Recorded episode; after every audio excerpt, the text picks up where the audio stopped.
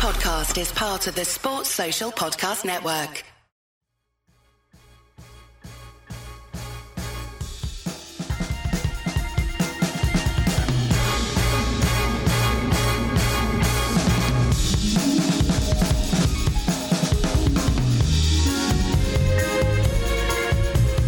Hello and welcome to the Nat Show. Week four of the NFL is coming firmly into view, and what a slate of games it is as well. The first of three London games. Yes, the three-game stand is back, gang. How many of you heading over to Wembley or to Spurs? We will talk about that. We'll talk about the small matter of the Fins, Bills, Miami, the most exciting offense in the league right now. The Bills are flexing their own offensive muscle as well. This is quite clearly going to be significant in terms of how the AFC East plays out and maybe even the AFC Championship as well. Biggest game of the season. We'll talk about that. Christian Scotland Williamson is in the house to help us. Of course, he is a former Pittsburgh Steeler, an all pro member of the NC show. Really looking forward to getting his take on so many different things. The Steelers, definitely. What does he think their ceiling is going to be? The Jets making moves at quarterback. They, have they got any hope of getting their season back on track? Interesting decisions for them to make and a ton more. And if that wasn't enough, at the halfway point, mm, just after, Ben Isaacs in the house for some FFS action. We're going to be looking at some of the other games on the week four slate. We are going to be picking our DraftKings show team of the week and plenty more besides. So sit back, relax, and enjoy some good old fashioned football chat starting with the brilliant Christian Scotland Williamson. Matt, it is good to see you. We were just catching up before we before we hit record, trying to work out the last time I saw you and how much ground you've covered since the six nine months or whatever since I saw you. Um, firstly, congratulations on the new podcast. Tell our listeners all about it. Oh, thanks a lot. It's uh, London to NFL. So it's myself and Matt Griffiths, so Michael Griffiths. And each week we sit down with a guest, whether it's a super fan or a player, as it will be over the coming weeks with the London games, and talk about everything from fashion, music, gaming, all of the football ecosystem, as well as some light X's and O's, but more just about what is football, kind of teaching people who might not really know anything about the culture, all the things mm. that surround it, and really just kind of diving into what our guests' experience of football is. That's awesome, man. You were saying with the gaming side of it, you're playing Cal- Calvin Ridley at Madden on Friday. So who who should we be backing for that one? Because it's fair to say you're you're a novice Madden player. Is that is that fair? I've I've um, I've played four games and I've won won three. Um, oh, okay. Firmly on rookie mode, so I'm still finding my feet. Sure. Uh, I lost one to Ben Whitaker because I didn't know how to take a timeout on a two minute drive. Otherwise, oh, I think so annoying when you're reaching for the which is the timeout button. I know, I know it well. Classic. So, are you confident then that you're going to take Ridley down, or it would be like trying to play an English person at FIFA. So I've never played an American at Madden, so I'm, I'm quite apprehensive. We'll see how it goes. I will look forward to, to that episode. Uh, right, let's get into it because there's a ton, ton to talk about in week mm-hmm. four. And uh, I guess first things first. In the last few days, it was announced that Usher is going to be uh, mm. playing the halftime show in in Vegas, and then Trevor Siemian. It was announced today. It broke today. Is joining the New York Jets biggest story for you out of, out of the two? which, you, which you say which which story were, were you more drawn to?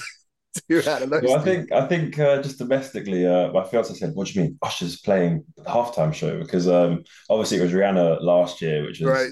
truly incredible. But for me, I mean, to see Usher live potentially at the Super Bowl would be pretty up there. So non-football related, but huge news. But Usher wins. Do you think, do you think it's going to have? Um, do you think it'll do? It'll be Usher and friends. It probably will, right? Mm. They'll probably they'll probably stack it like like Dr. Dre did a few years ago yeah. with a kind of all star. That seems to be the way they want to go, right? Or do you think Usher? Surprised will... Rihanna didn't do that and bring anyone out. So yeah, because um, Usher's independent catalog without fee- without features is, is fairly hmm. comprehensive. Ah, interesting. So, so you think he might do the same thing and just roll what need it? No, I, I, think he's he's going to put on a show-stopping performance. I saw, I saw an interview um, that he did after the announcement, mm. and basically it's almost like dream come true. Uh, mm. Doing it for his kind of grandparents and parents who are um, some of them not no longer with them. So he, I think, is going to put on a, a show to last a lifetime. So I wouldn't be surprised if he draws on some help. Yeah, and a nod to Vegas. Got to do a nod to Vegas, right? Kind of all the all the different eras of Vegas. I bet Usher Usher's the perfect showman for that, right? There'll be a yeah. there's got to be a Sinatra nod somewhere in there as well. Loving that. So Trevor Siemian joining the Jets, we kind of figured this would happen, just mm. given how how bad Zach Wilson's been. Bless him. You know, I think everyone was rooting for Zach Wilson and the mm. the rehabilitation story, but just, clearly, just he's not at, at the races.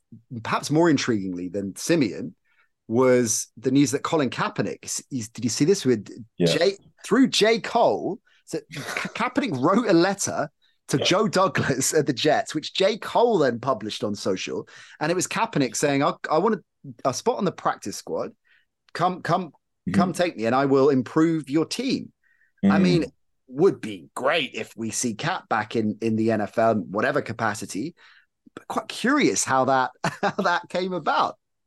Yeah, it's a huge PR push, isn't it, to try and get a spot on the team? I'm not really too sure how that would play out with the, the general manager personnel department in terms of the pressure from the, the sure. public audience putting it on him. But I think with the Jets, I mean, you saw how much hype there was, even with the hard knocks build up this year. And for Aaron Rodgers to go out within four or five snaps of football, I think it's um, a huge loss to the league because there was so much excitement about what he could do in a new uniform. And then you go back to Zach Wilson, who obviously they used a second round draft pick, and now he's in his third year, and you've not really seen that progression. And with bringing in Trevor Siemian, I think you also wonder at this early stage in, in the season, there's been so much expectation, anticipation from within the locker room as well as outside that you might end up losing some real quality young talent in terms of the internal dynamics of the locker room and the cohesion within the team if you're not getting mm. results. And, and fundamentally, unfortunately, there's there could be some some finger pointing and blame that goes straight to Zach Wilson. And when you've got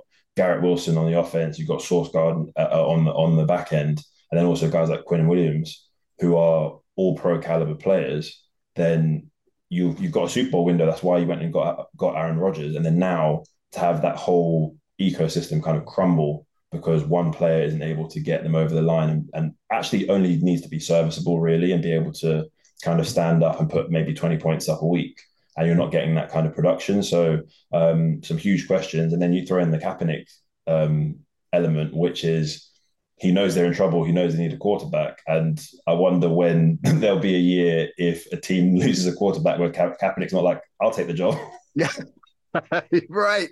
Man, so many interesting points you make there. First of all, let's look at that reaction in a situation like this, which, as you rightly say, are, are definitely a championship contending team going into the mm. season.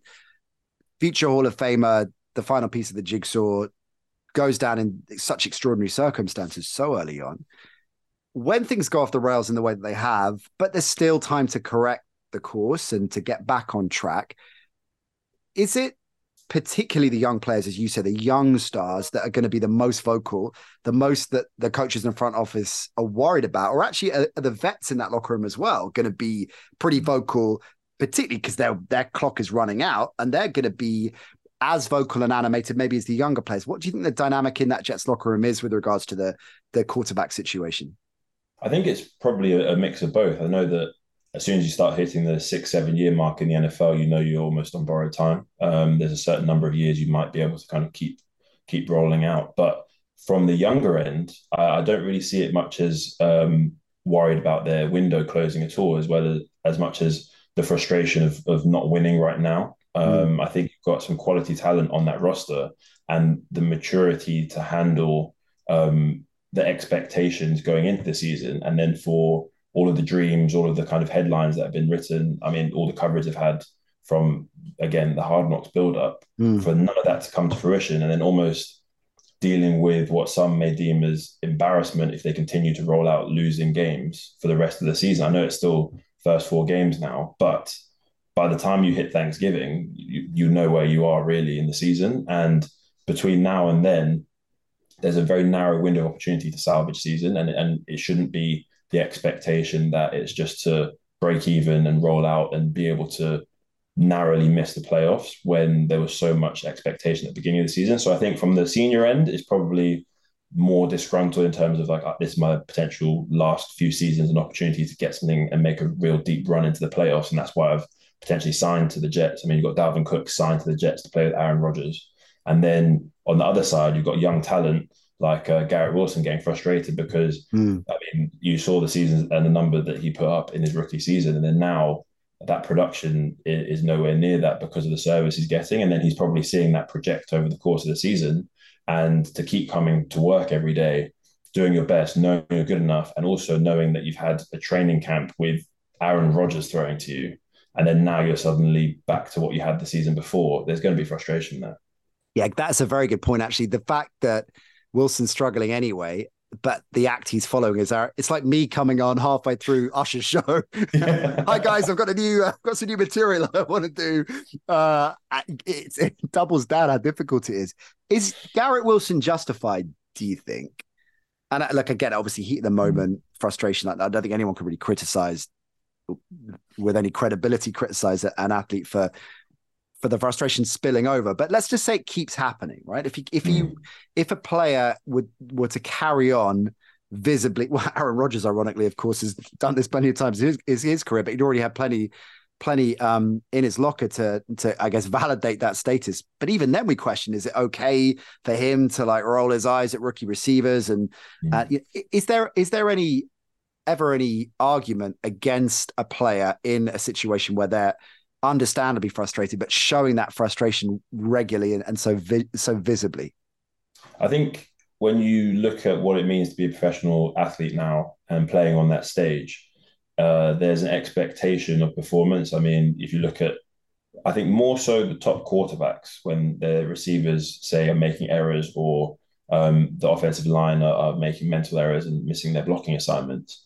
But then when it's a receiver effectively calling out through their body language, the quarterback that's throwing the ball who's also under pressure, I think the fact that it's playing out on Sunday might speak to a greater malaise within the locker room during the training week. Mm. Because if things were happier and there was a sense of, look, we're in this together, I know we're facing adversity right now, but we're doing the best we can. I don't think it plays out the same way on Sunday with that body language, whether it's things that are happening within the building during the training week that are leading to repeated frustrations from lack of progress, lack of addressing those finer detail points, and then the fact that you're then not getting the service of the ball that you you want when you're open. Um, I don't think that, given the context of the season and what Zach Wilson was thrown into, and the fact that it is a very small sample size, two and a half games that he's played now this season, um, I don't think that that would be enough for someone to be as publicly um, disgruntled with their quarterback, especially where that's the person that you've got to throw you the ball all season. It's not really a good look. So um, I would question what is the the internal sentiment within the locker room about Zach Wilson because we also know that there have been in past in previous seasons problems with attitude and things like that and perception. Within the locker room. So is that filtering back into the team? Is that kind of in the back of people's minds and then compounded by the fact that the performance and production on the field isn't really coming up to par? Yeah, that is fascinating, man. Just just hearing that play out, it's really interesting. And the Jets, well, Siemian coming in, he's he's a, a you know a, a, solid pro. I mean, primarily a career backup, but obviously he's had time starting, and he's a vet, like a knows uh, knows his football, and is and is a reliable addition to the to the quarterback depth chart. But I think Jets fans are, are very few and you know far in at the NC show. If Jets fans, if you think I, I've misunderstood this, but I think many people would see him as the answer to getting them to where they need to get to. Unless, to your point, is he that guy that you think, yeah, he's solid, he's serviceable, he'll get us 20 points? Or do you think the ambition should be let's try and make a deal for someone like Cousins or somebody who's who's demonstrably mm. a level up? Do you think there's, mm. and given the fact they got the Chiefs this week, so they could quite probably drop to one and three, will the Jets already be thinking, yeah. ah, we don't want to waste any more draft capital because this season's done? It's hard to know kind of where their head's at, really. Yeah, I think they've got some really hard questions to answer. It's um, you have to then revisit effectively what's your season goal because right. going into season it was people talking about Super Bowl, like Super Bowl, or it's a, a dud season with what they kind of did to get Aaron Rodgers into the building. So then now to then go and trade away more of the future to get Kirk Cousins, who, as he's unfortunately been nicknamed like primetime Kirk Cousins. So mm. it's then is that the person to get you to the big dance and then win for you? I I don't mm. think it is. And that last bit is that last part of the question is or, or, or statement is is key, isn't it? You've seen Garoppolo, you've seen Goff players like this that get can get you there, or your team mm. can get there with them. And, but then it's it's that X factor, the edge in exactly. the in the Super Bowl. Very few when you look statistically over the last what 25 years, very few quarterbacks that you would group in of that kind of caliber versus the Peyton Mannings and the Drew Breeses and Rodgers. Uh, you know, so it's a very fair point. Okay, so the Jets, mm, the head scratching situation. What about the Steelers? We've got to mm. talk about your Steelers. What is their ceiling this season? Mm. I actually think they end up with twelve wins. I, I think I think twelve wins. I think I think they can end up with twelve wins. I've I've, I've looked at the the strength of schedule. Mm-hmm. Um, I've also obviously haven't been coached by Coach Tomlin. For some reason, they go into the they go into the bye week and then they go on a, a run. They'll go yeah. on a run. I've been there when we started one and four. They're not in that situation at the moment. Mm. Um, I think the problem is they're not putting up production on offense. Mm. We saw them beat the Browns, and I don't even know if they played had more than like two or three plays in the red zone in the second half. It mm. was basically all defense and, and the defensive production scoring. Um, but yeah, I, I guess in, in looking at that game, it's a very fair point that it, it, wasn't the offense that got it done, but the fact they got through the exactly. Browns, clearly one of the what top five defenses in the league right now. Yeah, and TJ Watt's healthy. Alex Highsmith on the other side. That's yeah. one-two punch. There's a real problem because you can't chip both sides because then mm. it takes away from your your concepts on on the back end. So um, for the Steelers, much actually in a way that the Jets would need to adopt that kind of policy to win, their defense has to lead the team. Mm-hmm. Um, so with the Steelers, I think they've gone 39 games without scoring over 400 yards um, total offense. I think that was Vegas that did it for them. Yeah. they're not putting more than 20 points a game with Matt Canada. Um, mm-hmm. So their ceiling I think on the offensive side is actually far more limited than the personnel should be um, giving them the production of because they've got uh, George Pickens. When Diontae Johnson comes back, that's another number one two punch in terms of the mm-hmm. receivers. You've got Calvin Austin, then you've got Najee Harris um, in in the backfield. So there's no reason based on personnel in terms of the skill that they can't be putting up more points. So then you have to look at schematically what's going on. I think the offensive line definitely does need improvement. Um, they're not running the ball anywhere near effectively for what Steelers football would dictate that they should be. Um, and then I think Kenny Pickett is actually, I know he had a great preseason. Yeah. And then his accuracy hasn't really stood up to that preseason in the first two, three games. But you saw a bomb downfield to Calvin Austin um, on Monday Night Football. So it is there. But mm.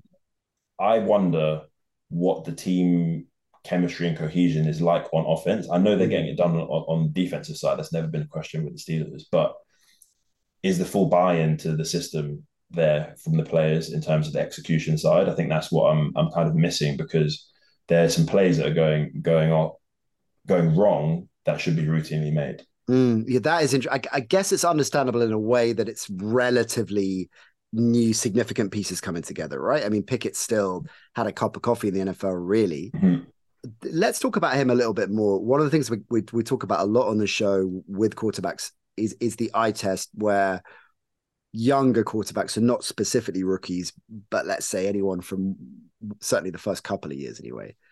Even though, to the most part, most of them aren't in fifth gear yet and are not mm. where they'll be a few years down the line, you can kind of tell enough from just watching going back and watching tape, going back and watching every throw from X game and, and compiling that and just mm. looking at the mechanics and the composure or lack of composure, the instinct that, that it feels like you can land in a place where you get a sense this this guy's going to make it or not. Now, other things, mm. of course, have to go right and situation, all of that, but a player like CJ Stroud early on, yeah. we, we talk about the show. We thought, yeah, he's gonna be he's gonna be fine. He, he like he, and yeah, of course, the situation fits him well. The scheme fits him well. Carson was waxing lyrical about that mm-hmm. on the Monday show in the Vault, and that is that is important. But he feels like he's gonna be he's gonna be fine. Trevor Lawrence had a difficult that difficult rookie season with Urban Meyer. I mean, dysfunction, dysfunction central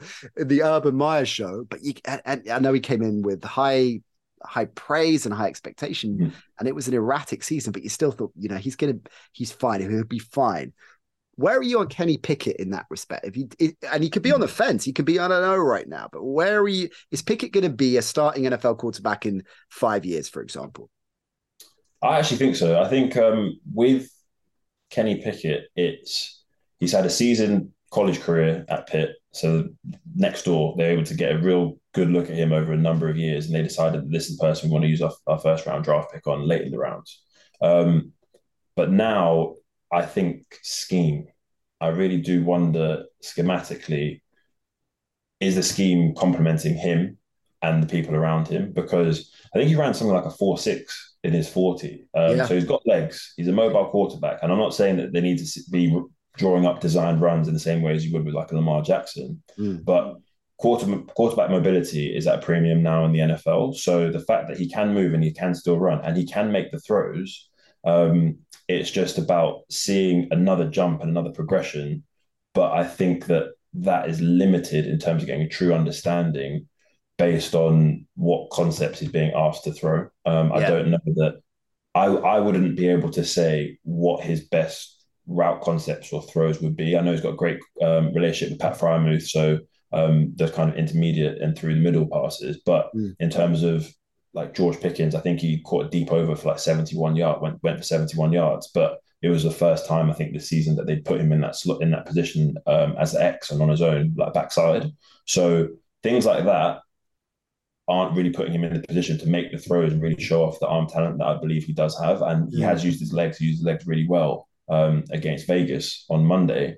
But we need to see more of that. I think we need to see more of playing to his strengths and actually showing the world what his strengths are because it's been quite limited. It's been like short in breaking routes or outs, like um, like slants and things like that, or a lot of motion in the backfield. But then what the actual concept's been has been quite basic in the red zone, throwing like four verticals, 20 yards out where there's no space and, and the other teams can just sit in coverage. So Mm. I think uh, more more play design. I mean, you look at what Miami are doing with Tua. I know he's got an Olympic track team to throw to, sure. um, but they know that he's an accurate thrower of the ball. So that's what they they get him to do. Whereas I don't know what identity the Steelers offense truly has. I think that's a big question mark. A great, it's a great point. Two quick follow-ups. As you were talking, was glancing at the schedule, and I think you might be onto something. And you might, and I know you're obviously going to lead Steelers, but I think you might be onto something. Looking at this schedule, I think 12, 12 wins is definitely doable. The other thing that crossed my mind when you were talking was was I love Pickens. Did you see? Did you Mm. see the block Pickens through that doing the rounds was? And it's just he's such a such an exciting player, and I love the fact he just flew, threw himself into that. It didn't quite pay off. yeah, he just he just threw himself into it. I love that. Love that mindset. What um, what was TJ Watt like Mm. in in practice? You know, in training, going up against him. Talk us through that experience. experience. Uh, it was a, it was a baptism of fire. Um, so obviously, my story played rugby, then converted to um, play American football through the IPP program. And my first training camp, so when the pads come on, first day in pads, we've got one on ones. So Coach Tomlin puts me up against Bud Dupree first rep, TJ Watt second rep. So that's the first time I had to do pass pro in my life. Thanks, coach. Unbelievable. It was, it was yeah, it was a baptism of fire. But um, How did that go for you? there's a photo of me where it's like up under my helmet. My helmet's. Better or worse than it will be playing Madden against Calvin Ridley on, on Friday? Probably about the same. At the same about the level. Sure. but what it did do, going up against him, Bud, even like Cam Heyward every day in that Steelers um, D line, is it gave me the confidence to know that I could play at that level over time because Right. I was going up against TJ Watt every single day. And he had a go at me once for not going hard enough when it was like midway through the season and pads weren't on, but he wanted he wanted the rep. Mm. So obviously you, you don't want to injure like a franchise player or anything like that. So, you, so sometimes there's a bit of governor on like a Friday practice. But I think that week he just really wanted. I can't remember what matchup it was, but he wanted really hard live reps, even Mm. like later on in the week. And every single, even if it was a walkthrough, he was giving you a different look or different hand usage, hand technique every single time. So there wasn't a single play where he wasn't working on his craft. And um, you even in terms of tells, like the detail when you, you sit around the lunch table sometimes and he's talking about what he's looking for, with, say like some of the analysts and the, the videographers to like clip things for him in terms mm. of a quarterback's cadence and those finer details to give him the jump on the snap of the ball. Mm-hmm. It was no surprise that he went on to win um, Defensive Player of the Year at all because the the level of detail and precision in his work. Because when he came into the NFL, I don't think that people, even Coach Tomlin, I think admits that he didn't think he was going to be this. Mm-hmm. Like, he knew, knew he was going to be great, but he didn't know he was going to be this. And um, so for me to have been able to go up against the defensive player of the year every single day, that's what basically made me good at football because even on light days, it was a hard day's work. Yeah, eh, God, that must have been a real dilemma as well. The when a franchise player, when a, a player is saying just go harder, and you're trying to establish yourself, and you don't want to upset the coaches as well. I guess you just do it right because you, you, Of course, yeah, of course. I think it, it makes it it makes it easier because you don't have to worry about like, oh my, like, he's playing on Sunday, you're on practice squad, like he's six seven games in mm. um, you, and you're not wearing pads, you don't want to add more attrition. Um, mm. And so, him giving you the green light actually makes it better for you because then you mm. can actually get proper work in rather than it being at like a eighty percent. You can actually go all out. Um, mm. and yeah, it was it was definitely a, a, different different kind of work ethic, but also showed me um, even more to add to my own approach to how I approach the game. Right, yeah, I, I bet, I bet. Um, so uh, Steelers had the Texans this weekend. Very winnable game.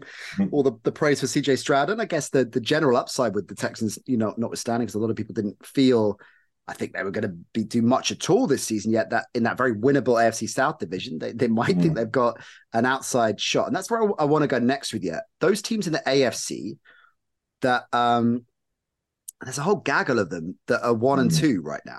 Right, mm. so if we if we rack up the tables in front of me, here we go. So let me list the teams that are one and two. I want you to think on which have the best shot of making the playoffs. Right. Mm-hmm. And it could be a couple of them if you want. To. You have to pick one individually. So in the East, well, we've talked about the Jets, of course, and probably slim slim pickings there. The Patriots are actually I don't want to load up. I'm just going to list them and you can go. You can go. so the Patriots and the Jets in the East. Mm-hmm. In the West, it's the Raiders and the Chargers. Mm-hmm. In uh, the North, it is just the Bengals. All, three teams on two and one in the North, very competitive there. And then three teams, including the Texans, one and two at the moment, the Jags and the Titans. So out of that group of one and two teams, who's got the mm. best shot of making the playoffs? Do you think? I actually would say Jags or Chargers. I'd say Jags or Chargers. I think the Bengals got off to a surprisingly slow start, and especially in the um, AFC North, where it's real old school football, and you've got uh, three teams on two and one. Ravens again decimated by injuries early into the season. So just on the Bengals, what what do you think? Is it is it primarily Burrow's injury that he's clearly not mm. playing anywhere near the level he needs to needs to be? Is that the, is that the mm. main issue, or do you think there's more to it than that? Well, I think they've actually um, in the past two seasons, that first four games, their results haven't been right. They've not really set the world Slow alight. Starters, so yeah, yeah, yeah. He's also missed training camp with the calf strain. Yeah. Um, so I think that plays into it as well. And it's it, it is a long season. I know it's a, a, bit of a cliche, but it is a long season. And this is only the the first quarter of the season. So the fact that they that he's back playing, he's not being put at risk, hopefully, with injuring and aggra- aggravating that calf further I wouldn't expect them to stay down for that much longer. The question will be those AFC North battles and matchups because it is a very competitive division, and anyone can come out on top. I think it's, it's pretty open now. Um, I actually think the Browns are a sleeper team. If Deshaun Watson I agree. is able to get back to his form of a few years ago, then that defense is more than capable. And I know they lost Nick Chubb, but they've, they've got weapons on offense as well. So they, they're actually more of a complete team apart from the Bengals, then potentially um, what the Steelers are offering because they're, they're not offering enough on on offense, and then the Ravens have been decimated by injuries on both sides. So yeah. The Browns, I think, have a strong case for being in the mix um, towards the end of the season. But the Bengals, I would expect them to to go on a run, um, especially as soon as Joe Burrow finds his rhythm. They've got more than enough in terms of skill on the offensive side of the ball. They've been to a Super Bowl within the past three years. So it's not like they don't have the pedigree and the experience to get the job done. I think that they're just off to a very slow start where they haven't had their quarterback thrown to anyone timing wise for the past three weeks. they're kind of figuring it out during game weeks and trying to find that chemistry that was missing for some part of the off uh, off season. So I wouldn't be surprised by them at all going on a on a on a good run and maybe getting a a wild card spot, if not more, depending on how the AFC North plays out. That that's a dangerous proposition, though. You know, just just being at the table, even, the, even if the chip stack's quite small, they're there, and you know that they're just going to go all in it at some point, and they could turn it around. I mean, you don't want to meet them in the playoffs. You mentioned the Jags as the other team, and of course, they're coming to mm. London first of three games this weekend, live on Talksport two. The Jags, I guess, were most people's favorites for the South because mm. it's such a weak division, but they've had an indifferent start to the season. Why do you think that is? What have been the reasons why the Jags have been a little bit hit and miss so far? I think it's mistakes. I think it's just pure mistakes. They, they can't get they can't rush the passer on, on defense at the moment. So they're not getting to the quarterback. I think CJ Stroud showed that and just carved them up this last week. And they were playing from behind. So it's they're not playing complementary football. Um, they're making mistakes on offense, which means that the defense is on the field for longer.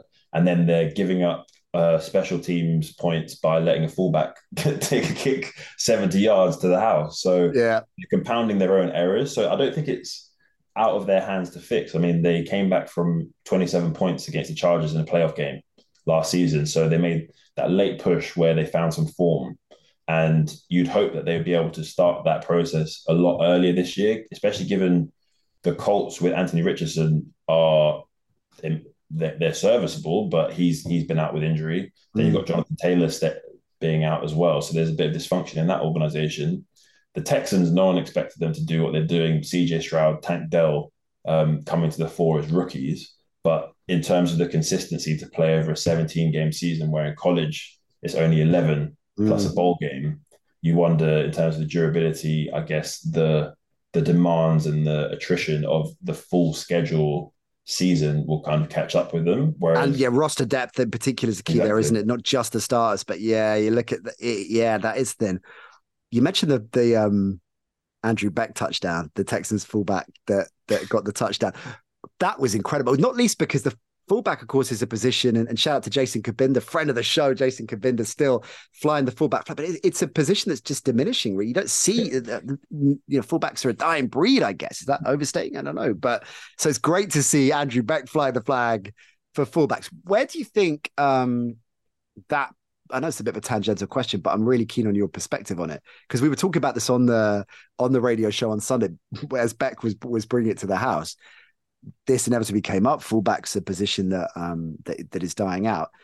Do you think there's a, a, chance that there might be kind of bounce back there? That actually, just given the evolution and the uh, progression of the NFL and different phases, I guess, in terms of offensive evolution, that there might be a resurgence. The the role might find, um, uh, you know, a, a, a, a, there'll be more prominence uh, and just a wider, more expansive collection of of fullbacks mm. down the mm. line because of, or is it is the game offensively only going one way and it's going to become mm. more and more marginalized?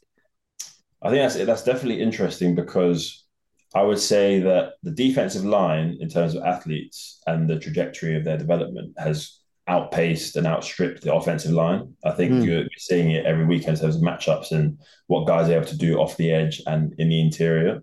So then you turn to the fullback as the extra blocker.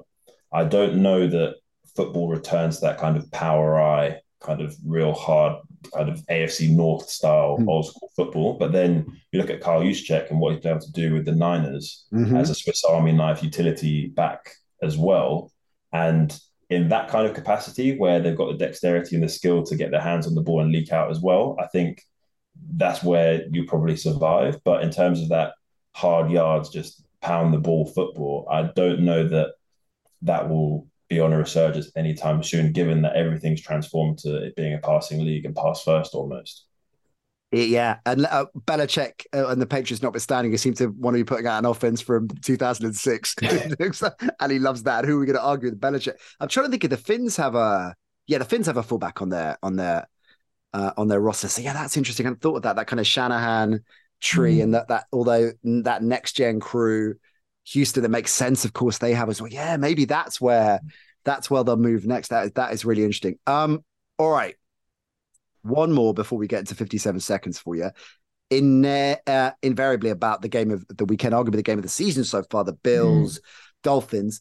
firstly, on it, give me your take on on both teams so far because the Fins we weren't quite sure. I think even what do you say earlier, the track team around them, but even though we had high expectations for the offense, surpassed those expectations. They're just electric to watch. The Bills mm, don't get back into the groove, but some some questions I think about depth at the receiver core. They seem mm-hmm. to have fixed their ground game. I want to get your take on their defense. So yeah, just give me your your 60 second capsule on both teams so far this season, starting with the Bills.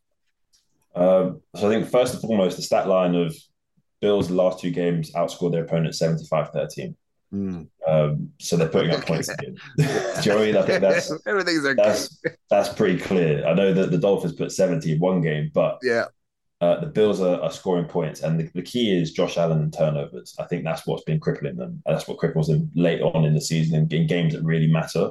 And when Brian Daboll left, I think you saw a slight regression in that department with um, Josh Allen. I think he was a lot more careless with the ball on certain occasions, and then even with some of the the hits he was willing to take, trying to hurdle people at the wrong time as well, mm. um, left you with serious question marks. But this matchup, I think, is a huge litmus test, especially for that division, because uh, Bills at home. Uh, I think they've won nine out of the last ten at home uh, against the Dolphins, so they they know how to beat that team, and I think they're a bit more bit more solid on the back end and defensively. If Jaylen Waddle's not on on the field during that game, then it will all come down to how do you stop Tyreek Hill? Do you bracket him with three players, four players? Like, do you have someone standing 50 yards deep so they don't run past him? I think that's a that's a that's a huge question mark. Um, they've shown that they can run the ball, and, and Tua's accuracy has mm. been uh, immense for them, given the speed that they have, where they're not asking him to throw those deep, dangerous passes. But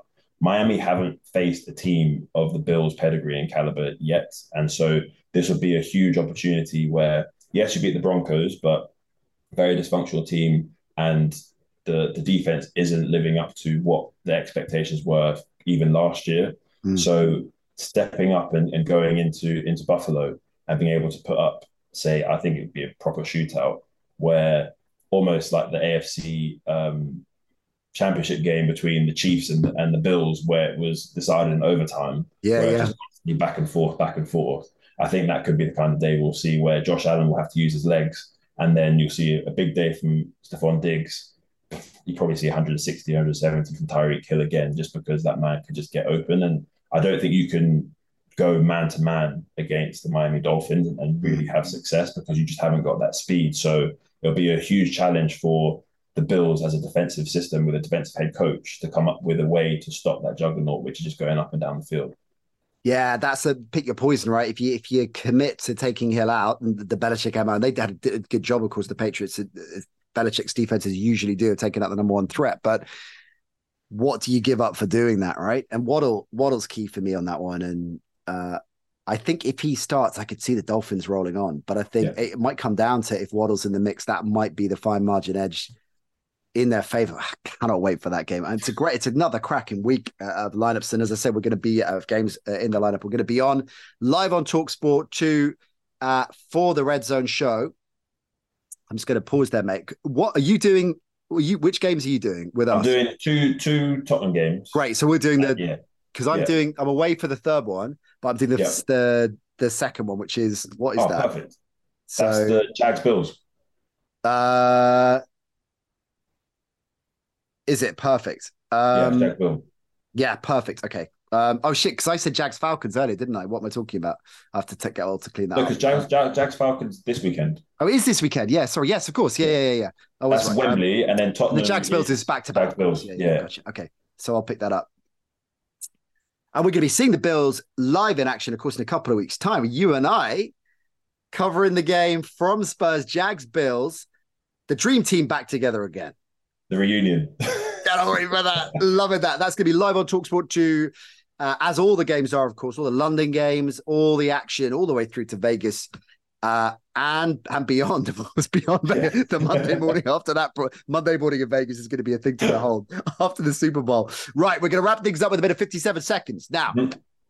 it's a high bar, Christian, because we've had so far this season Shane Vereen yeah. and Phoebe Schechter both solid performances. Six points each is is the current co-leaderboard, uh, co-leaders on the leaderboard, uh, Shane Vereen and Phoebes. So six to beat, 57 seconds. Let me get the clock rolling. Where are we? Every week, I should set this up. Here we go. Clock. Yeah. Just proof as well. That was Phoebe Schechter. I haven't touched it since last week. 57.97 seconds. So I'm, I'm fair when it comes to timekeeping. Right. do you want to do Shane got really, I mean, it was frankly quite intense. He got really in the zone for a good couple of minutes before we had to stop the record. do, you want to, do you want a bit of that? Do you want... oh, good. Let's go. I'll wing it. All right, let's do it. All right, let's go. Go three, two, one. What year was Travis Kelce drafted? Um, 2013. Yes, it was. Bonus point. What round was he taken in? Third. Yeah, bang on. Tomlin versus Flores in a no rules bar fight. Who comes out on top? Tomlin. Is the correct answer. Hey, Coach Flores, I'm sorry, but it's got to be Tomlin.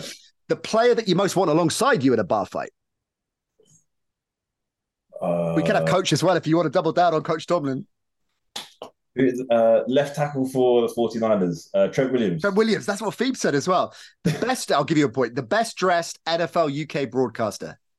Oh, uh, Jay Bell. Ah, that's evened it up because OC got the nod last time. Succession or White Lotus? Uh, Succession. I'll give you the point there as well. And the best touchdown celebration of all time. And that is your last question. You get this right, you go top. Uh, I'm going Chad John. No, I'm going. Uh, is it Terrell Owens signing the ball? Terrell Owens signing the ball is great. You had Terrell. You, you were going to go Chad Johnson MVP jacket. You Yeah. could have got that was on the list. Yeah. well, Terrell Owens with a popcorn as well. But the signing the Yeah. ball, Joe Horn with a phone you could have had. Let me just see. Where are we going to go? What are we? What am I hearing in my ear? We're going to give you the point for Terrell Owens and signing the ball. Congratulations, Christian Scotland Williamson. Seven points. You are now top of Let's the go, 57 winning. That is fine work. That out of everything you've achieved in your career, that might be the most That's Precious- the pinnacle. precious pinnacle. You get the 57 seconds trophy at the end of the season, man. That is going to be that is going to be there on your in your trophy cabinet. Brilliant stuff. So, listen, the pod one more time. Plug that for our listeners. Where can they head to hear that? Watch that. Where should they go? London to NFL on all social platforms. There you go. Go get involved with that. We're going to be doing the game from Spurs in a couple of weeks' time. Really looking forward to that, man. It's always a pleasure to catch up with you. Look after yourself. See you in a few weeks. Thanks for having me on that. Take care, bud. Brilliant stuff, as ever, from Christian Scotland Willis. I remember the first time I chatted to him when he was over at the Steelers. It was a radio show we were doing, came onto the show, and I remember just a few minutes in thinking, man, outside of how good clearly this guy is at football and an athlete, what a mind. Just the way he articulates and explains, the angles he gets into, the perspectives he he puts forward. Such an interesting guy. Love catching up with him, and I'm really looking forward to doing the game with him in what 10 days' time. Loving his work. He'll be back on the show very, very soon. Go check out his pod as well. Show some love there. All pro. Christian Scotland Williamson in the house. Speaking of all pros, Ben Isaacs coming next with some FFS action. We're picking our show team. We need a bounce back week there. Trying to raise as much as we can for shelter. Are you playing along? Have you entered your team yet into the Listener League? It's free. Just hit the link in the show notes. Head on over to Twitter, to X. And you'll find the link uh, and join us as well. We'll get into all of that soon. That's right after this break. Hey, it's Kaley Cuoco for Priceline. Ready to go to your happy place for a happy price? Well, why didn't you say so? Just download the Priceline app right now and save up to 60% on hotels. So, whether it's Cousin Kevin's Kazoo concert in Kansas City, go Kevin, or Becky's Bachelorette Bash in Bermuda, you never have to miss a trip ever again. So, download the Priceline app today. Your savings are waiting. Go to your happy place for a happy price. Go to your happy price, Priceline. Benny from the block, good to see you, man. FFS time once again. I think it's fair to say after the the heights of week two, when we were rolling in, it was like we were in, like we were in a strip club with a mid '90s hip hop artist, just making it rain. The amount of cash we won Oh, for charity after week two. Week three, it's the morning after the night before, and we've woken up realizing we've signed off an eighteen thousand dollar tab spent primarily on giant magnums of Absolut vodka. yes. But on the other hand, I'm I'm not sure it would have been after after doing so well the previous week, I'm not sure how classy it would have been to run up the score this week. I think it'd be bad karma. Fair, fair. So You we are the Mike McDaniel of, of fantasy football, is what you're saying. Except mine is the bit where we'd already put 70 points or the equivalent of on the board. Because unlike the extraordinary Miami Dolphins, we managed to get slightly less than that. We uh we hit 120.86, which was good enough to place us 140th in oh, Mm. okay, could be worse. Um unsurprisingly in that spot out of the dollar. And in the we fared slightly better in the in the five dollar special, but didn't win. Uh, didn't win the cash. Uh, Jack Humphrey uh, did. He landed the hundred dollar swag in the five dollar contest, and arguably more importantly, shout out Benny to Rams fan UK because not only did he bag the free to enter contest, but he also snagged tickets to Falcons Jags at Wembley Stadium, courtesy of our friends at DraftKings. So that is a big, big result for him. And last but by no means least, the USA Sports Merch giveaway. That was also taken down by this Jack Humphrey, put the same team in both, and Jack Humphrey doubled down. So he gets the USA Sports swag and the money. He's not only at the um, let's just say the the late night venue, uh, buying those bottles of champagne with sparklers coming out of them, but he's also dressed very sharply to boot. Uh, I mean, uh, I know Jack a little bit um, from social media, and I joked recently that he's going to become the first UK owner of an NFL team because he seems to be getting so good at DFS that it's Mm. only it's only a matter of time that he wins that millionaire maker on DraftKings that I that I always look at and think, oh boy, that that looks tempting. Millionaire If maker. only I would, if only I was any good. Will. That's true. We will aim high. We should maybe, maybe we should enter that this week and see how we do because I'm kind of kind of confident about our boom or bust team, which we're going to get to in a minute. Just to recap, of course, DraftKings, our friends have created a Nat Coombs Show listener league, and you can play along. Every week, you can enter a team. It's free to enter into the league, and we always have free to enter contests where you can win swag from USA. Uh, sports, you can win money from DraftKings. You don't have to put a penny in to play, just play along. And if for no other reason than to put me and Ben down a notch or two after after the heights of of week two. Simple rules. You pick a team, you have a salary cap, you got to spend within that salary cap, and whatever the players do in real life, you will get points. And the points are totted up into a league table mechanic. It's kind of simple enough in principle, but in practice, Benny, as we found out last week, maybe not so much. We'll look at our team in a minute. We've got some interesting picks there by way of looking ahead to week four in the NFL. But first things first, give us a couple of games, the two games, Benny, the two games you're most looking forward to this weekend. I mean, obviously the highlight is uh, Broncos Bears. Um, no, let's talk, no, let's no. talk let's talk about Broncos Bears. Is it going to be one of those games that there's such low expectations that it's going to be a 70 point thriller? Do you know what? I can easily be. imagine this being an entertaining game. Yeah. The, the, these are two bad teams, and there will be there will end up being mistakes and excitement, but there is also the opportunity of it being absolutely excruciating to watch because of the, way they started. Who's got the worst five year prognosis out of those two teams? I think it's got to be the Bears, Ooh. doesn't it? I don't know. I don't know. That's a really, really good question because the thing is, is that let's let's assume the Bears continue this atrocious run, right? Mm. Which at the moment they are statistically the favorites to get the number one overall pick. They've also got the Carolina Panthers number one overall pick. The Panthers are currently winless. Um, so there's a very good chance the Bears are going to have two picks potentially in the top six. Mm. So that's a great way to start a rebuild.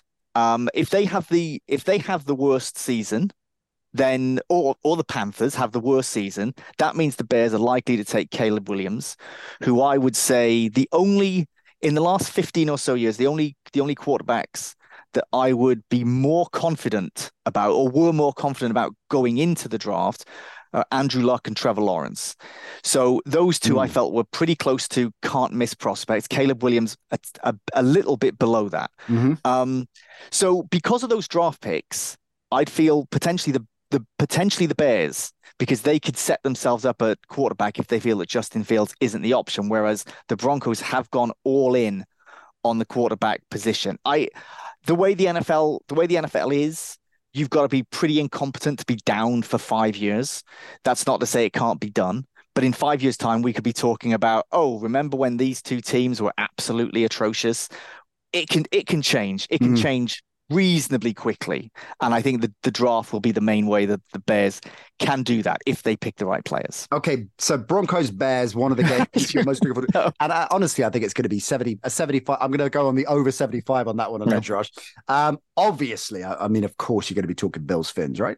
Ah, that is the number one. That is one of the games I'm most excited about all season. You know, the, the Bills have owned this division the last few years. When the, when the Patriots took their step back and Brady moved on, the Bills were like, okay, it's our turn now, and really put their stamp on the division. And we had we had a few conversations preseason about how exciting the AFC East looked, and I I said I think the Bills can win the Super Bowl, which wasn't necessarily the most common pick, but I I'm gonna I'm gonna stick with it. We didn't know what we should expect from the Dolphins. We thought the Jets with Aaron Rodgers are going to be potentially absolutely fantastic. And the Patriots were probably going to, you know, follow up on the rear.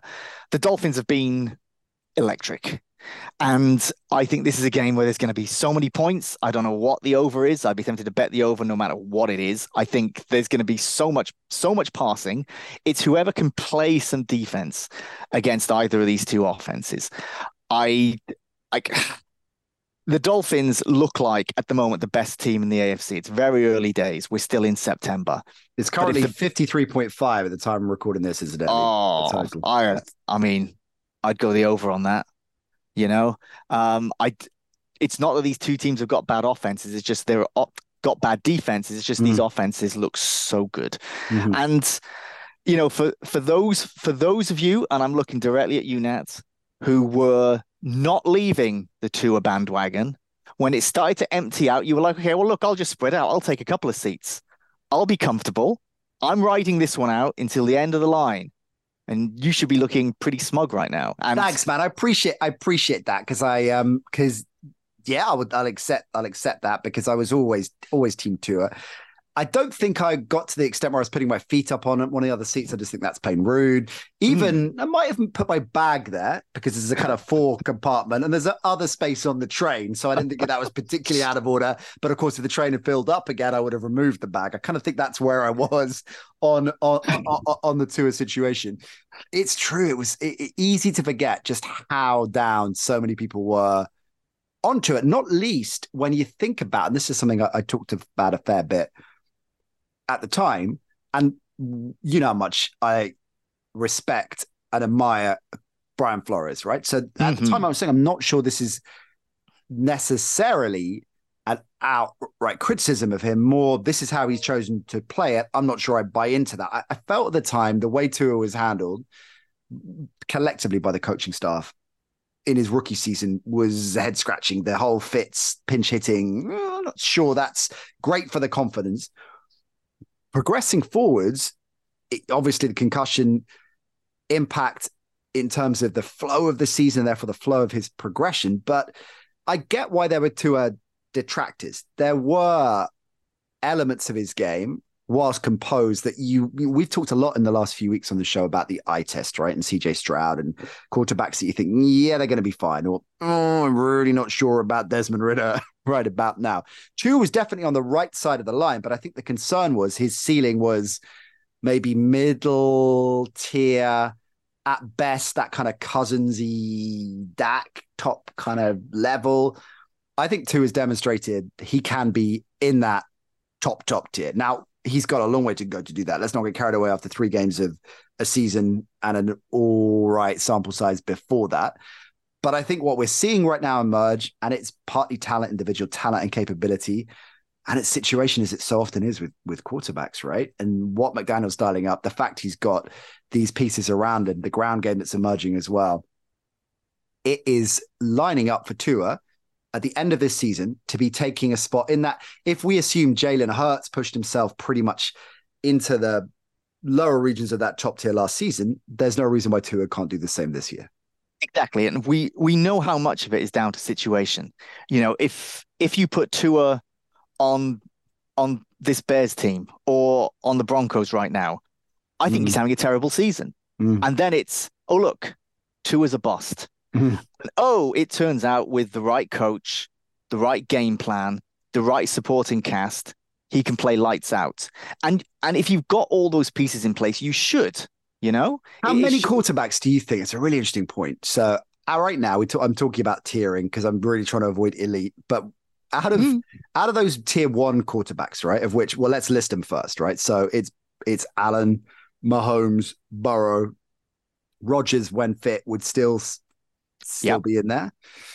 Lamar, Hurts, Yeah, at the lower end. Yeah. yeah, yeah, yeah. But in that, but clear, like demonstrably level up from Cousins, right? So A So- Herbert. I mean, I put yeah, Herbert, Herbert, of course, Hurts, Herbert, but Yeah, yeah, in that mix. And then Tua are maybe kind of bubbling on the top of the bubbling under crew.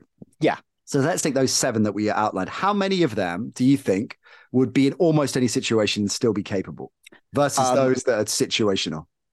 Mahomes. Mahomes, I think Mahomes because because his improvisation, because of the way he can he can think on his feet and turn something into nothing, mm-hmm. he makes players he makes players look better than they are. fair. Lamar stays Oh. Ah. productive in most situations, even if he's not necessarily hitting, Yeah. hitting, you know, 300. So I think. I think Lamar's got to be the right side of that line. Burrow as well, I think, will probably what we've seen under duress pretty much his entirety of his career still make shit happen. Allen, I guess, has to as well. I think in Yeah. even though he's been a, an absolute prototype of right situation, backing him, sticking with him, supporting him with the right with Diggs and the right the right cast. Uh, I think the only other one I would add to that in terms of if they were in, you know, let's talk about the winless teams. If you if you put them in that team, would they be productive? Would they be willing that team to victory? The only one I would put in would be a healthy Aaron Rodgers. Yeah, yeah, it's it is very it is very difficult when the offense is dysfunctional, the the coaching and the players seem misaligned.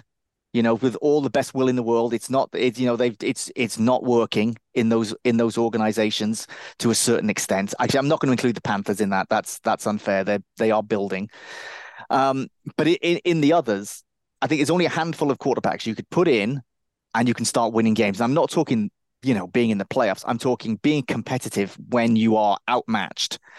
I think there's only a, there's only a very few players, and if you put a player like Tua, and with all due respect to him, and say a Jalen Hurts or a Justin Herbert, you put them on bad teams, bad offenses where the coaching is not working. They are they are busts now. Mm, mm. They're they're busts. It's nothing to do with their ability. It's the bust. And my God, I get I get frustrated because I see these guys in college and I see them play and I see them develop or not develop in the NFL in the Mm. right systems or the or the wrong systems.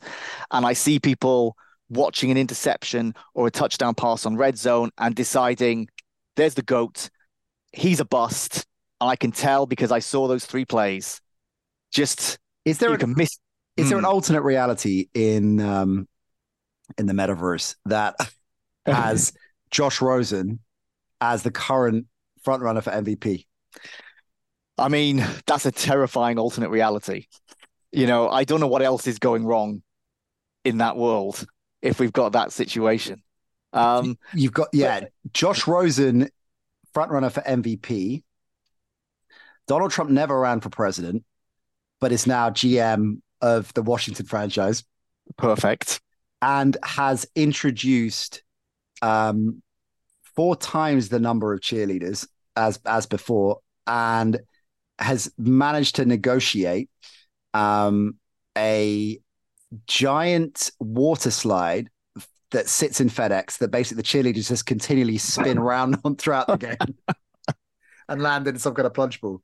I mean, there is an argument to be made that the NFL created the modern Donald Trump by Oh by destroy by destroying the USFL yeah, and creating such bitterness inside Donald Trump that he was unable to because he wanted clearly wanted to be an NFL owner. That what if he'd been an NFL owner?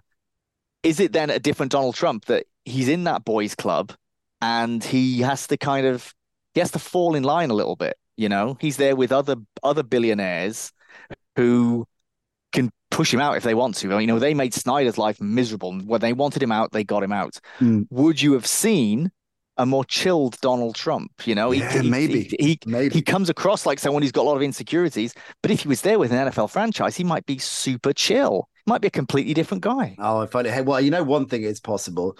He could be right now in the Nat Coombs Show Listener League, deliberating over his team to enter in either the free to play NFL special or the five dollar. That's where the, as we said last week, Benny. That's where the high rollers. That's where the whales Yeah. are. He'll be in there. guns- there. He'll be he'll be there in the five dollar special, of course. As will we, because every team that we enter into any DraftKings contest, if we win money like we did week two, whatever we want, we won fifty dollars, I think, didn't we? So we I think we won fifty dollars. Um, goes to our charity of choice, the show charity of choice, Shelter.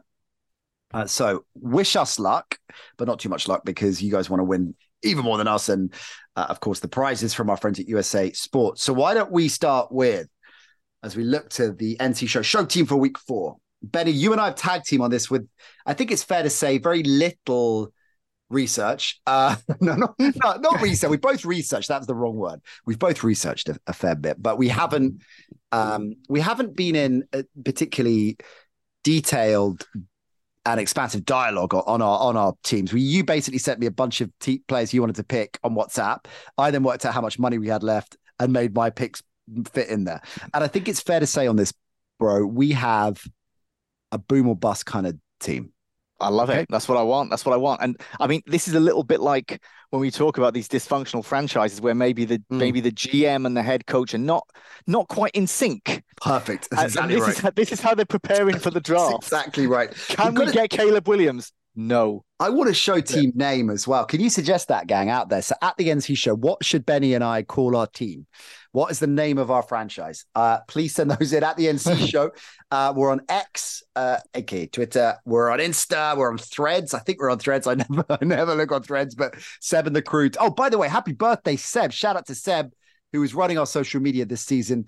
Uh, happy birthday to Seb! Uh, really, really appreciative of everything you're doing for the show, all the brilliant stuff on social media. That is the genius of Seb, and uh, we massively appreciate that. So happy birthday, bud. Um, yeah, let us know what we should call the show team at the NC show.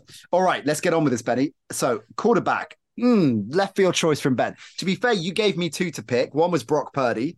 Kind of makes sense, even though some injury doubts with Aiyuk and Deebo. But uh, the other option was the player we've gone for, Andy Dalton. Benny. Yeah, I mean, I think Andy Dalton is a reliable is a reliable player.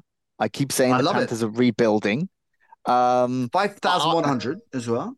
That's a bargain. I, I I've got I've got a friend who uh, out of the blue sent me a message a while back saying I've just started watching the NFL and I've become a Saints fan um because of Andy Dalton. And they they share a surname and his um his fiance bought him an Andy Dalton Saints jersey. Wow, there Um, are. ma- I- I wonder how many of those were sold. It's got Andy Dalton's mum's got one Yeah, and he's got the other. And I was that's like, you, you do know he won't be there next season, right? But yeah, so he's a Saints fan because of Andy Dalton. And look at that. Andy Dalton's someone who who who has turned players onto the NFL. That's that's the sort of legacy that he can have. And I think he's a DFS bargain. I love it. I agree. Five thousand one hundred. Of course, the Panthers hosting Minnesota. The Vikings, who are perhaps already out of playoff contention, could be a lot of upside there, uh, given the way that Minnesota defense has been playing. So uh, I like that uh, to start with. Now, we stayed fairly conservative with our running backs. So we picked one each, actually. I went um, for Rachaad White, who I got, let me see, how much did I get him for? 5,600 Rachaad White, which is kind of the same level if you're looking around at running backs. Brian Robinson, you can pick up for five six. Najee Harris is five five. Jerome Ford, who of course is picking up a lot of carries now in Cleveland these days, given uh, Nick Chubb's absence. He's five four, but of course Cleveland hosting Baltimore, so uh, maybe that's why his price is is uh, as it is. Rachaad White and the Bucs heading to New Orleans, the aforementioned Saints, uh, uh, to take uh, on take on uh, Derek Carr and co. Although, are we? Will we see Derek Carr? Is Derek Carr going to be out? What's the latest on the Carr injury status? Yeah, I think he is. It's still up in the air. Mm. Um, they completely fell apart without him. Um, and I would be nervous about picking him in DFS this week. Um, but yeah, fingers crossed he can be back. He's not ruled out. You get up or down with Rachaad White, of course. He had a big game against the Bears, but then, frankly, so would Benny and I. Uh, th- 17 carries he had, so they uh, worked him 73 yards on the ground and a touchdown, of course. And he had five catches out of the backfield. Crucially, he's one of those players, of course, that uh, the uh, Bucs are utilizing in that respect. 30 yards out of the backfield as well. So he totaled over 100 yards and a touchdown. And I like him again. I like Rachaad White to keep on rolling on. Your running back, Benny, going against your Bears. Yeah, Javonte Williams, who I again I feel is a is a good bargain choice. I wanted to make sure that we had some money left over for some marquee players. The Bears' mm. defense has been so soft, mm-hmm. and if the Broncos want to control the clock, I think Javonte Williams is going to be a big part of that. They love keep feeding him. Love that feed Javonte. Then we get to receivers. So you wanted Gabe Davis in the Miami Buffalo shootout. We expect it to be a shootout, and I love that because well, of, of the relative value there. He's averaging over 12 fantasy points a game. Five nine you get Gabe Davis for. Nice. Yeah, that's that's good. That that gives us that gives us plenty of change left over mm. for mm. whoever you've picked. Tyreek Hill, baby. And let me explain why. Well, we think there's going to be a lot on the table in this game. And Tyreek is maybe the most expensive player in, in the game right now. But I've split it because I think Tyreek will, will go off again. I split it with doubling down and handcuffing DJ Chark as my other receiver because DJ is only 4K. So we can splash the big bucks on Tyreek and we get DJ. I can just see Chark going in for a score against Minnesota. I think Dalton Dalton looked at him last time, didn't he? I'm just looking at the numbers um, he made in his debut because that was his first game. Okay, this is where I maybe need to do a bit more research. Okay, he had one. He had one catch. he had one catch. That's the obviously the, the catch I saw on red zone. I thought, oh, DJ Chark cropping up a lot oh. in, in, this offense. But I, I think, I think Chark. He's come back from the hamstring injury, right? He's, I think, a, a, a, a player that's capable of taking the lid off. I like DJ. I like the move full stop. I think got criticized on the show preseason for saying that I think Chark could be one of those sneaky good pickups. I I I am back in this, and frankly, gang, we spent all our money on Tyreek Hill, so I didn't yep. have any, anybody left. That's also boom and bust. Boom, boom, and bust. bust. Boom and bust. The Muth, we got the Muth at tight end. He is, uh, and the Steelers up against Houston, of course. The Texans, one of those sleepy, sneaky inside rail teams, maybe. And of course, the Colts, incidentally, up against the Rams as we can go three and one, Benny, with a win against the Rams. Mm-hmm. Anthony Richardson is still in concussion protocol, so we don't know if we're going to have more Minshew mania or not. So we like the move. You like the Bengals D against Tennessee? Yeah, I just think that um, I've not, I've not, I've not been thrilled by what what I've seen from the Titans.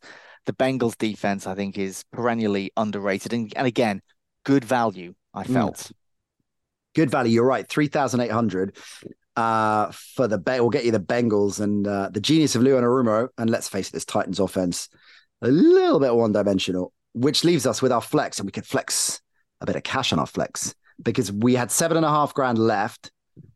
So I kind of underspent in the end. So we've gone with DeVonta Smith. Now, nice. I know it's a bit of a risk against Washington, I want the look, risky picks. I want the risky picks. What we I love it. That's what I don't think many people. I don't think many people are going to go for him, even at seven and a half, even if it's DeVonta Smith, even though he is getting so many looks this season. He had a quiet game against Tampa Bay, so there's a bounce back spot here. He had five catches, 28 yards. Um, he's carrying a bit of a knock, but then that's every player ever in the NFL for, for most of the season. I think he is going to be fine. I think this is an opportunity for a top, top, top draw receiver against a team that got blown away against the Bills, so it's going to be defensively morale damaged. We know Hurts loves the look, so I like DeVonta at seven and a half. I'm quite optimistic about this team, Benny. I think it's going to be really exciting or catastrophically bad. Yeah, I mean, I'm not sure if you know Jack Humphrey's going to be listening to this thinking you guys don't know what they're doing, or yeah, is he going to be like probably. they're they're hot on my tail now? Yeah, maybe they're the next winners of the Millionaire Maker. Probably the former. It's probably it's probably probably the former. It's how Bill Belichick when he shakes hands in that diplomatic way with with Getsy. That's basically what's happening. It's the Belichick. We are the Getsy in this situation, in case you're yeah. not clear. And Jack Humphrey is um is, is the great Belichick. Get involved with us, whatever level. It might be your very first go at Daily Fantasy. It's a lot of fun. Uh, and as we've demonstrated, you can just be a football fan and maybe not a fantasy sharp uh, to get a team in. And you never know. You never know. It could be your week. You could be making some dollar. You could be getting the merch from USA Sports. If you feel adventurous like Ben, well, I'm going to look into this after we finish the record, Ben, the million dollar contest. I'm going to enter the, uh, this week. I'm going to, are we allowed to win that if DraftKings are our sponsor. I'm sure there's some red tape that we'll get. oh, we we'll win, we win a million dollars for shelter. And we cut. Well, hey, that's fine. Uh, you know, that's fine. Yeah. If we if we win it, it goes to shelter. I like that. Fair enough. Yeah. All right. Um, we'll enter into that. And uh, wish us luck. I'm confident that team could do that. Could win the whole whole shebang. At tweets for bet is how you follow the big man on Twitter. Enjoy Wembley this weekend, bud, and we'll see you for more FFS fun and games. Oh, hang on, wait a minute. You wait and I are in studio on Sunday after the game, aren't we? As well. We are. I've got a rush from Wembley um, yep. to Talksport Towers so that uh, so that we can do we can do a red zone red zone red zone show. Love it. Um, at um, I'll be there for six p.m. Um, yeah, taking everyone through. Join us. So uh, the game will be live on Talksport too, and then head on over uh, when you if you're going to the game. It's perfect when you're heading back in uh, in crazy travel queues and waiting for the tube and all that jazz just whack on us on Talksport 2. We'll keep you up to speed on every single score, every touchdown as they go, and as we do each and every week throughout the season, all the way through the Vegas baby Usher halftime show. What's not to love about that? Benny, look after yourself. All right, I'll see you soon. See you, mate.